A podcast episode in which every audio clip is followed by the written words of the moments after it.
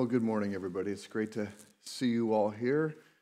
Welcome to those who are here and present, and uh, those of you who are online. The crowd keeps getting a little bit bigger every week, which is great, and we're obviously thankful for the loosening restrictions.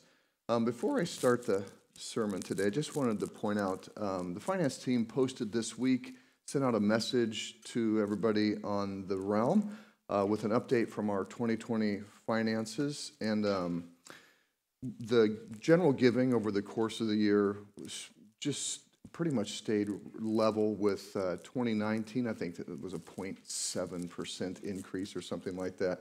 So we were encouraged with that. But what was, what was the most encouraging on the report was in addition to the regular giving and the meeting of our regular needs, our staff and our rentals and all the equipment and everything we do, um, our giving to help others uh, was the highest it's ever been at $250,000. That didn't include the building fund. Another 50 was given to the building fund. So 250,000 went out, which is over 60% of the amount of our general budget um, that went out to the transition home and uh, addiction ministries with Twin Cities Ministries. Um, we supported uh, somewhere around 130, 135 families, church planting families in northern India, and for the majority of those families, out of the, I think it was eight months, April through December, that was their source of income.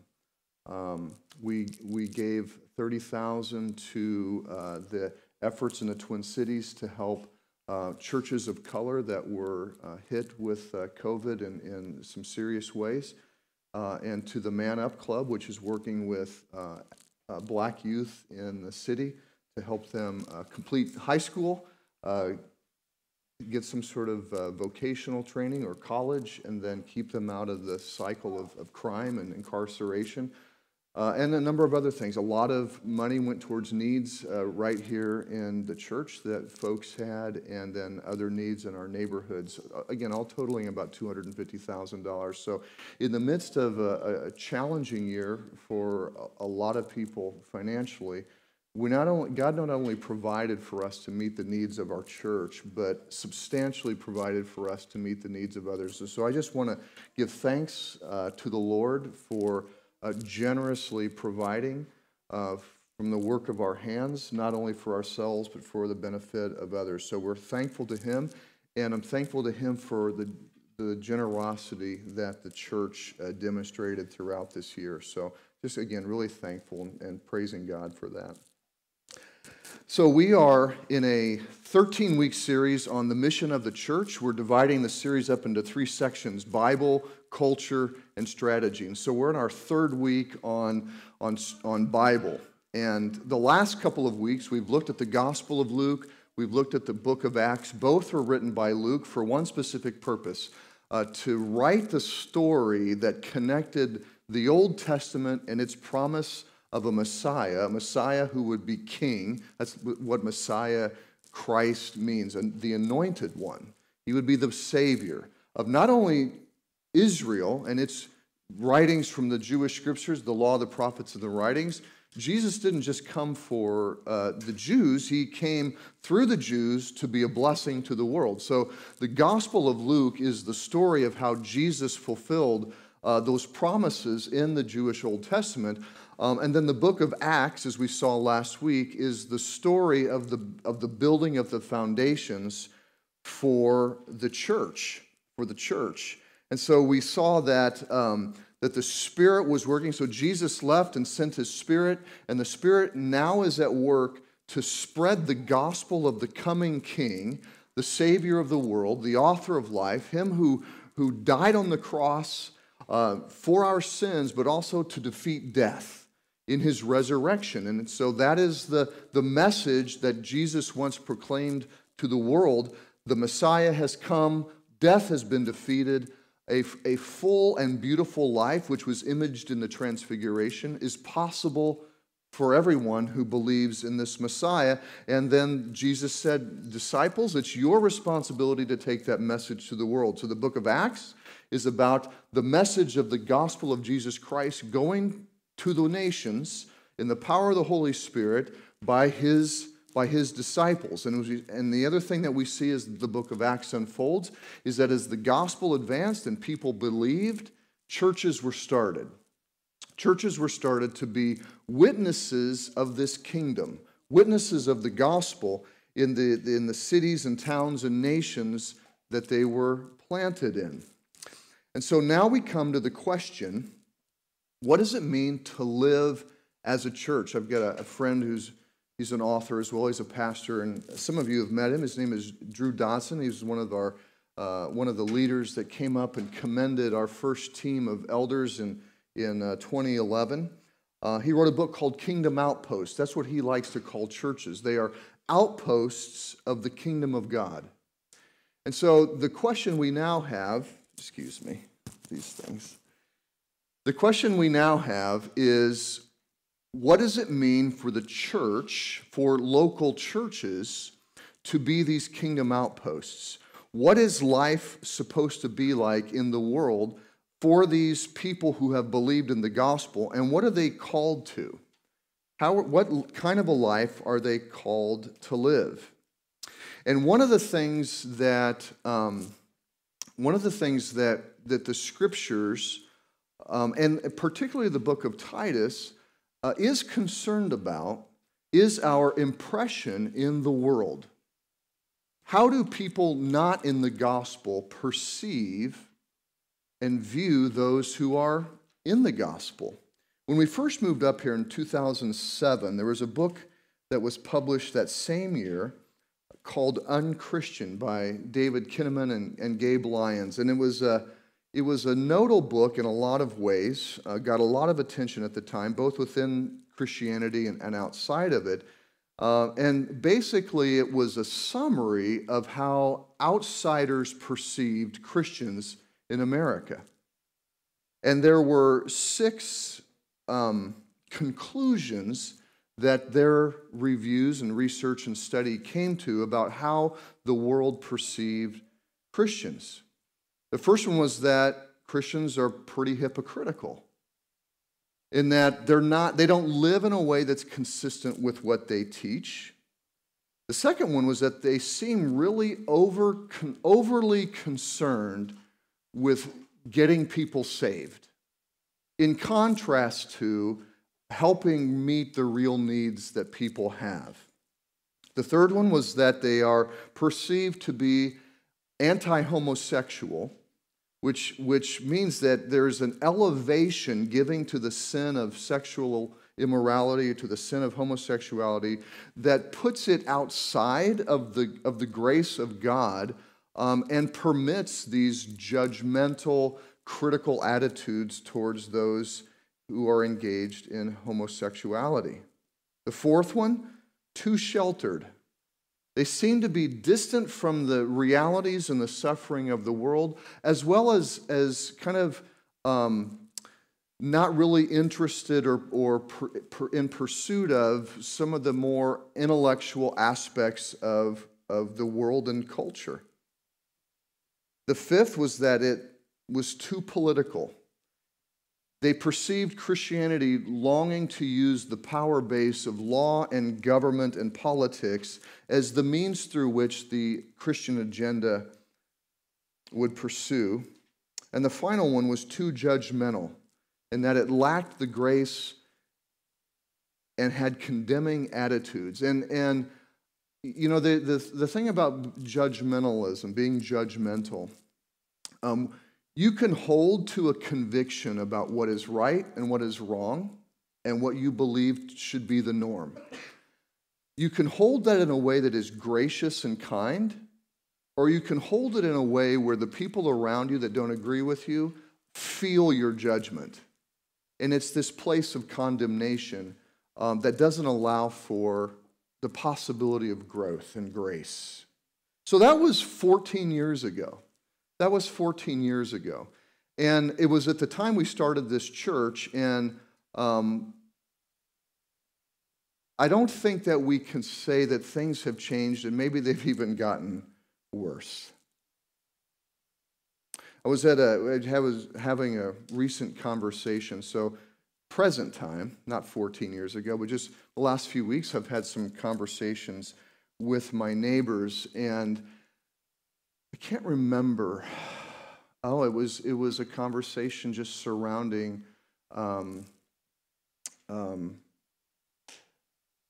the the funeral service that we had for for Ivy, and um, we were we were talking just about perceptions of the afterlife, and and we got onto the question of what about little babies, and um, I was able to explain um, the Christian perspective towards a situation like that. And, and then he explained some of his perceptions and then used this phrase. Um, he said, shamanistic faiths seem to have more of an explanatory perspective, whereas they're just trying to explain why things happen and they put faith and religious symbolism um, around what goes on in the world. And then he said the Abrahamic religions, Judaism, Islam, Christianity, uh, have more of a controlling emphasis. And I, and I was just struck by that. And so we had a conversation over text messaging and then later in person. Um, and then uh, actually just this, just in the last, this last week, um, we were talking about it again, and then um, I made this statement, and I can't remember the exact context in the conversation, but I made a statement um, that was that, that said that the, that the central ethic of Christianity is willingly suffering for the good of other people. And I was surprised by their very quick and but it was brief response that took them by surprise. Like it was an unexpected statement for them to hear about Christianity, that, the central, that Christianity's central ethic is one of willingly suffering for the good of others. And, and they took it as a surprise because I think that that's not what their perception is. And it's, it's and, uh, and over the years, I've had a lot of conversations with people, and, I've, and I read book reviews of this book that was published in 2007. And what I have seen is that it's quick for Christians to dismiss how the world views them. You know, it, clearly, throughout the Gospels, Jesus says, you know, the world is going to hate you because it hated me right? And so there's a, a, an effort that we have to be quick towards explaining why outsiders don't like us. But throughout Scripture, Old Testament and New, uh, and even in the life of Jesus, there is a concern. The Scriptures demonstrate and teach that the world should perceive an attractiveness in us. They should perceive um, some good. They may not agree doctrinally with us, but they should see that our lives have some characteristics about them that are pleasant and beautiful. And that's a consistent biblical teaching. And so we have to deal with that. We have to recognize that that is a biblical intent. The fact that the world is going to hate us doesn't negate the biblical texts that says our lives should be attractive. And this is a big concern in the book of Titus.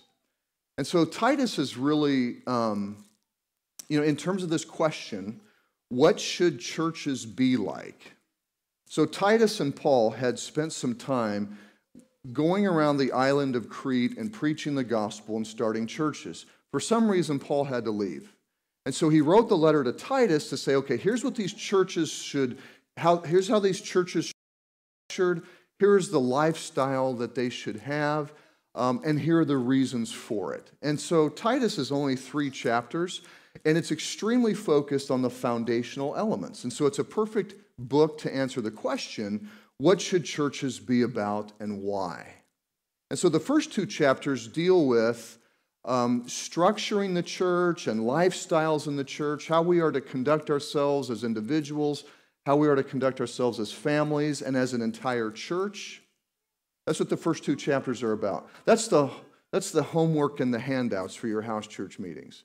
Chapter three is what are instructions that are given to us about how to live life in the world and why. And so that's what Andrew read earlier. And so there's really two sets of instructions. The first two verses give us instruction on how to conduct ourselves with government officials and any authority in our lives, really, people of authority. Two verses. So the first instruction, or the first thing I want to say, excuse me, is that the term refers to people, not positions, not an office. It's, it's, it's common for us to say, regardless of which side of the political spectrum that we are on, that we respect the office, you know, or the position of president, but not necessarily the person. Well, um, fortunately or unfortunately, depending on how you perceive it, that's not how the text is written. The text literally is referring to the people. The text is referring to the people. We cannot make the distinction between the person and the office.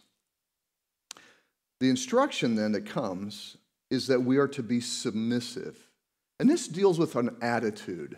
All right? Now, the word submit literally means to, I mean, it's, it's a Latin term. It's from the Greek, Greek language, and it really means to put your mission, okay, which is the submit. Okay, so this word mit, I'm not going to spend a lot of time on this, but it's, it's a critical word in our culture because of our resistance as Americans to any sort of authority.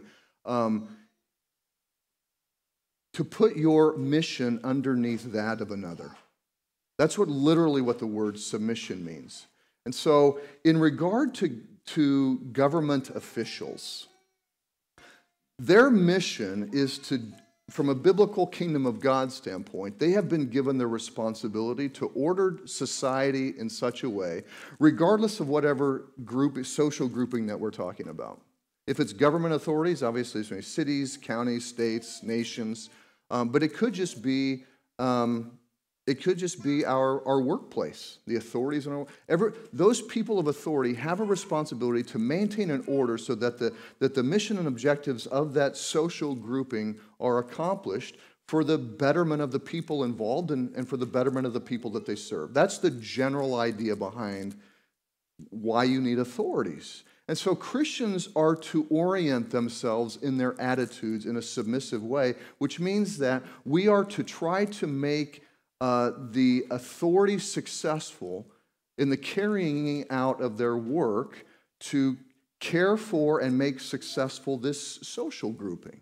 All right, that should be our orientation. So we may not necessarily agree all the time with our government authorities, but we need to maintain an attitude of submission to see that, you know, I don't necessarily agree with you, but I'm gonna, I'm gonna make what you're trying to do successful.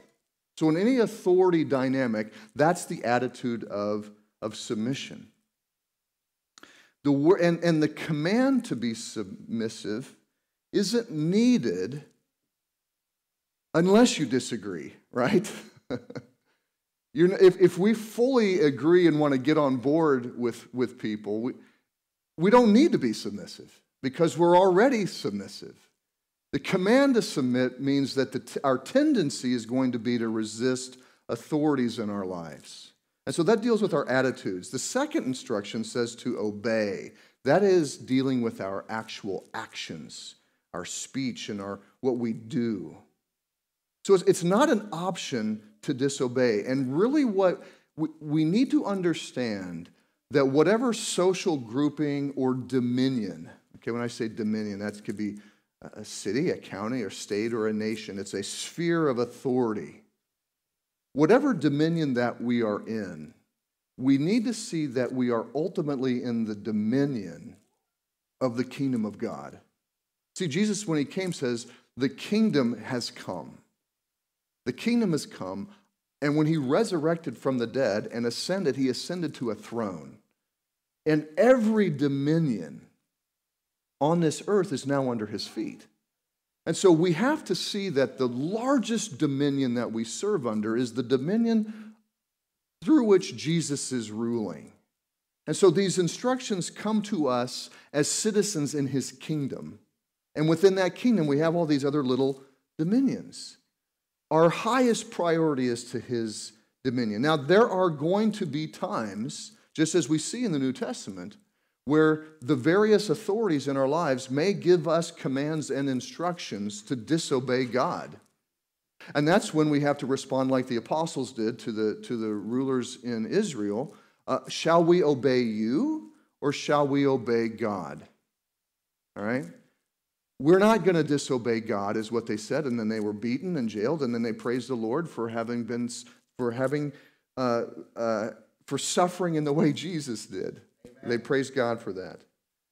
And so there, there may be times where we have to do that. Um, but our general orientation outside of those contexts are, is, is one of submissiveness and obedience. And that's under Jesus' rule.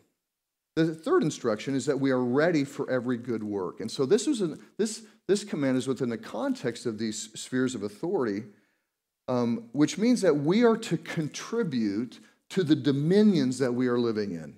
This has always been the case. When, when Israel was taken into exile, into Babylon, God told them, Seek the welfare of the city.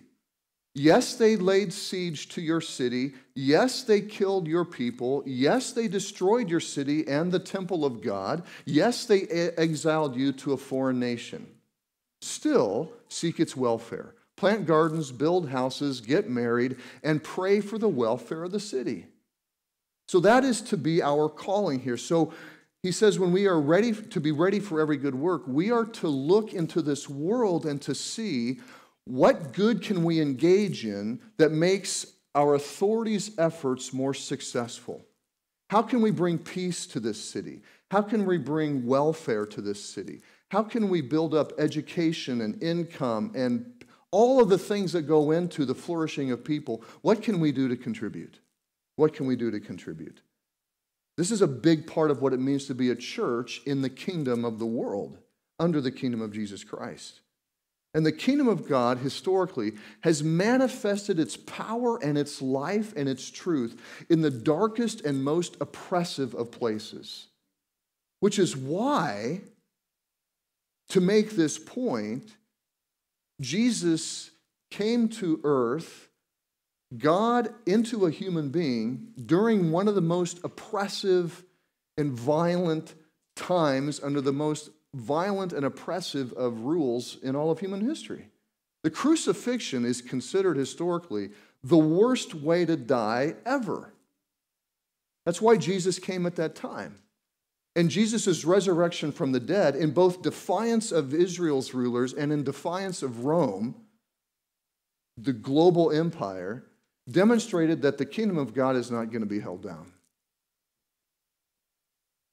Wherever we're at and whatever we're doing, and whatever type of oppressive leadership we may see ourselves under, Living according to the kingdom of God is always going to produce truth and light and beauty. Just like Paul and Silas last week in the book of Acts, we saw they were beaten, bloodied illegally, didn't claim their rights, put in, were put in the stocks in basically solitary confinement in jail, and they sang and worshiped and prayed.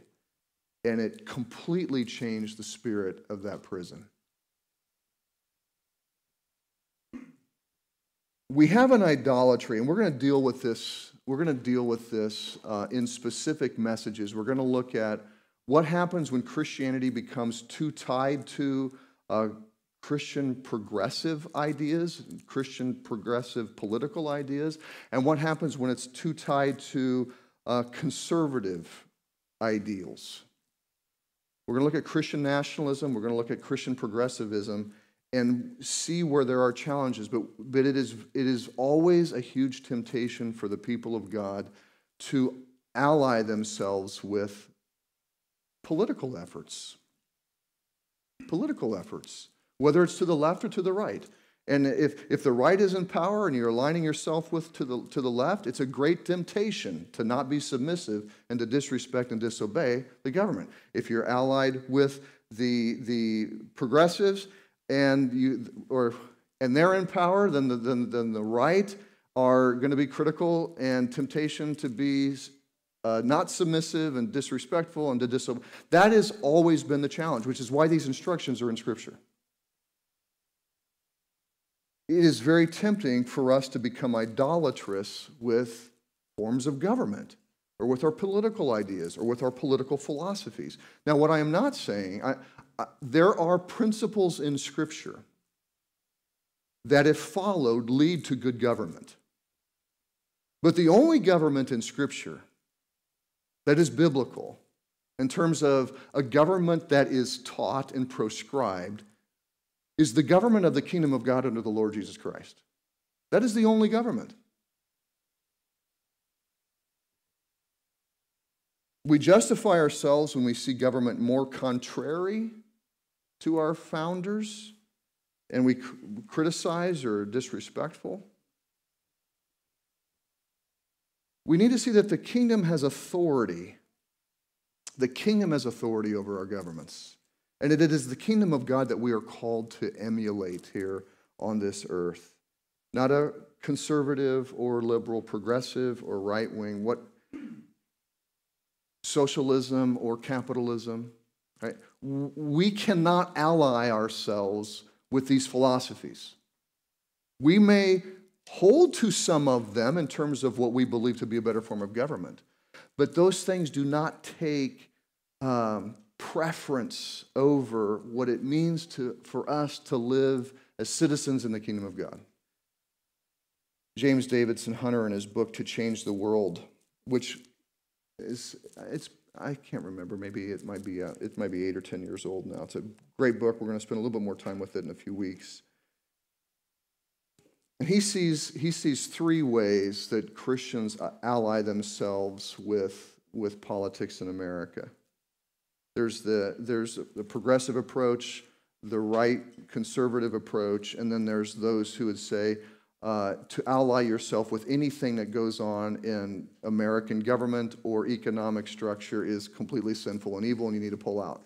So he deals with those three, but he says this Speaking as a Christian myself, contemporary Christian understandings of power and politics. So he is a, distinguished professor of culture, religion, and social theory at the University of Virginia. He's respe- highly respected in both the secular and Christian worlds. He says, Speaking as a Christian myself, contemporary Christian understandings of power and politics are a very large part of what has made contemporary Christianity in America, I get this, appalling irrelevant, and ineffective. Part and parcel of the worst elements of our late modern culture today, rather than a healthy alternative to it. So, what he's saying is this of all of the ways I've seen contemporary Christianity in America try to engage the culture, its perspectives of power and politics and its approaches have made our culture worse rather than creating a healthy and attractive alternative to it. So that's a pretty strong thing. So we'll spend more time on that in a few weeks. We're going to look at each of those ways. So that's his instruction concerning authorities. Now, his con- conduct concerning everyone, he says to speak evil of no one. Because this is just two verses. two verses.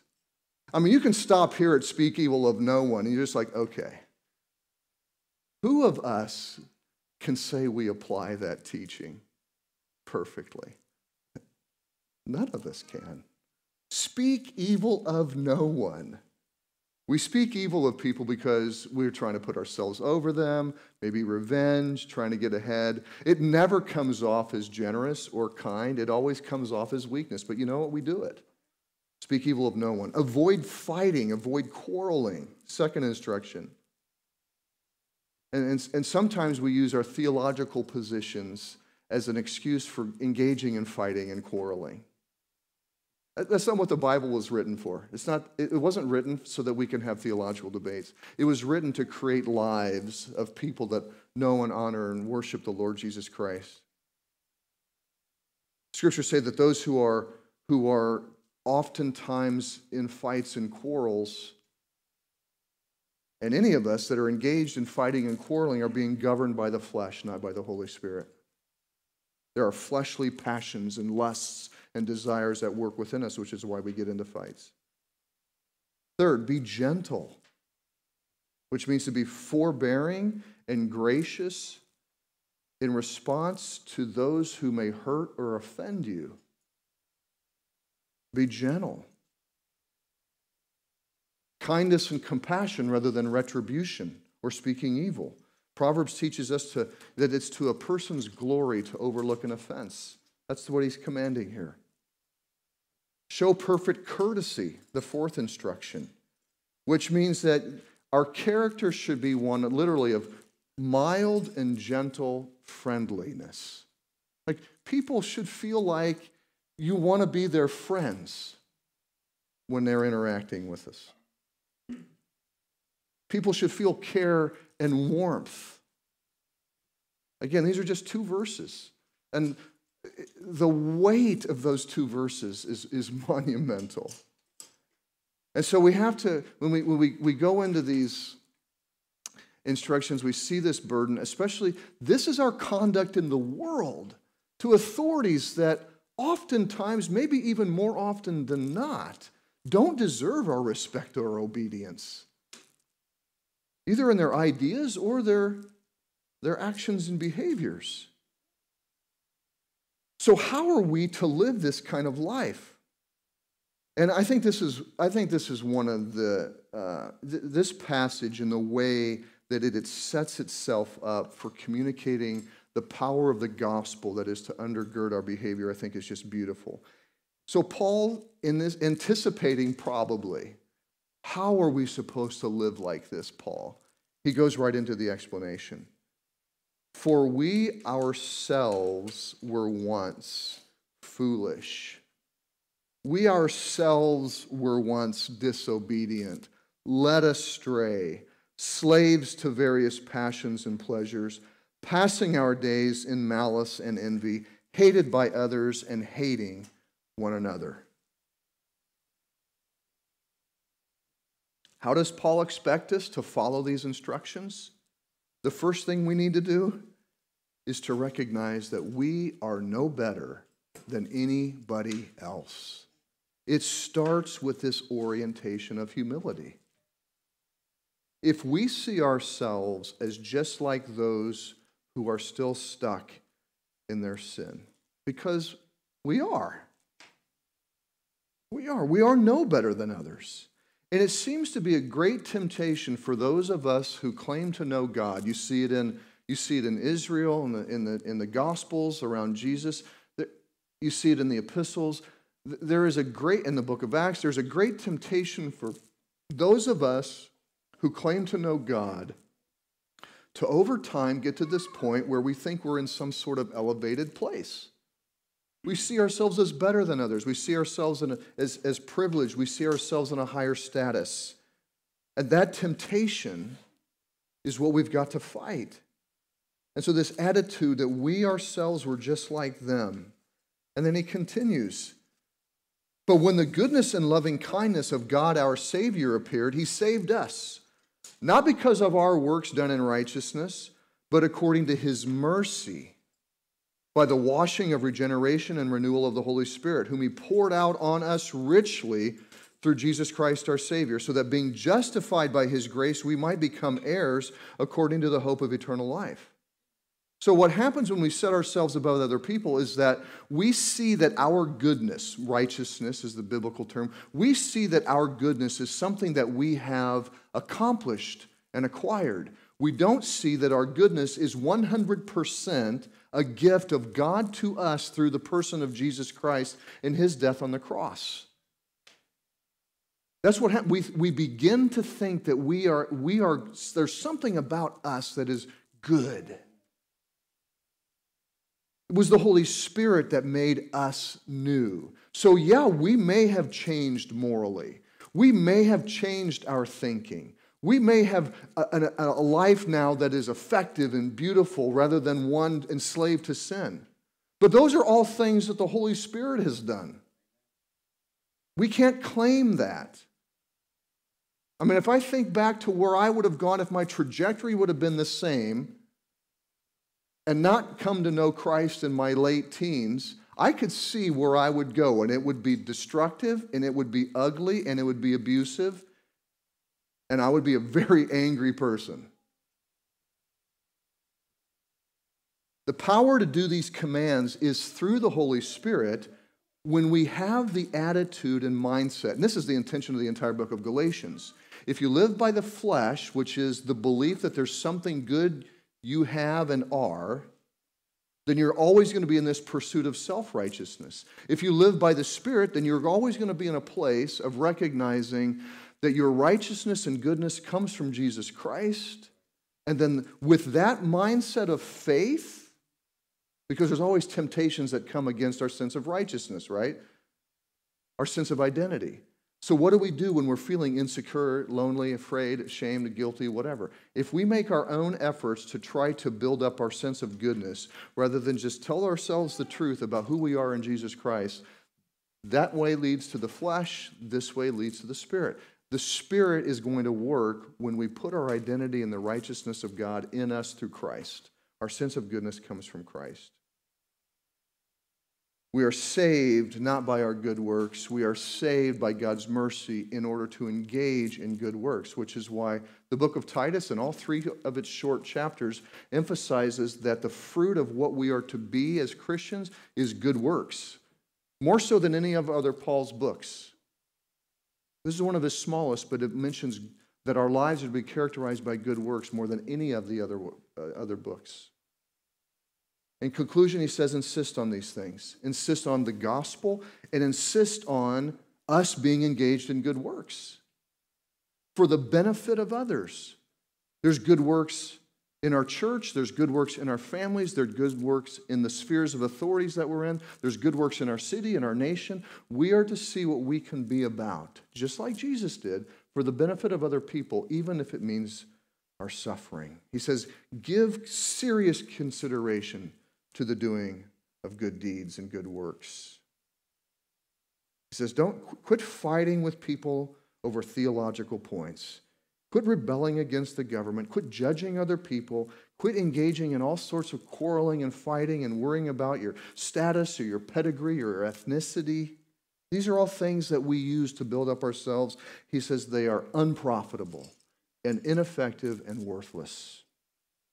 And then he, to conclude the book, Anybody that doesn't agree with these teachings and becomes divisive, warn them twice, and then have nothing else to do with them, which means they are, the church is called to disassociate with them. Because that spirit will lead, like Jesus said, a little leaven will affect the entire lump of dough. And so this has to be our understanding of what we need to live like in the world. This is what Jesus wants us to appear like in the world. And if, and if things come in and pull us off of this mission, it will ruin, it will ruin our witness to the world. And I think that that's where a lot of American Christianity has come. Let me pray. Lord God, we, uh, we uh, really appreciate the brevity of the book of Titus and the focus that it has on the core things that we need to be about. And so, Lord God, I pray, we pray as a church that you would help us to powerfully hold tight to the righteousness of God in us through the gospel, through your grace and mercy. And so that we are energized by the power of the Spirit, the same power that raised Jesus from the dead. That is the power that we want, Lord God, so that we can engage this world and engage our families and engage our church and engage all of our lives with good works that are reflective of the Holy Spirit and not works that seem to just want to build ourselves up. And that's what we as a church, Lord God, want to be about. And we're thankful, Lord, for this work that you've done in us uh, in, in seeing how you have used us to generously bless us over this and to bless others over this past, this past year. So, God, we, we thank you for what you've done. We ask that you would continue to do it more. In your son's name, amen.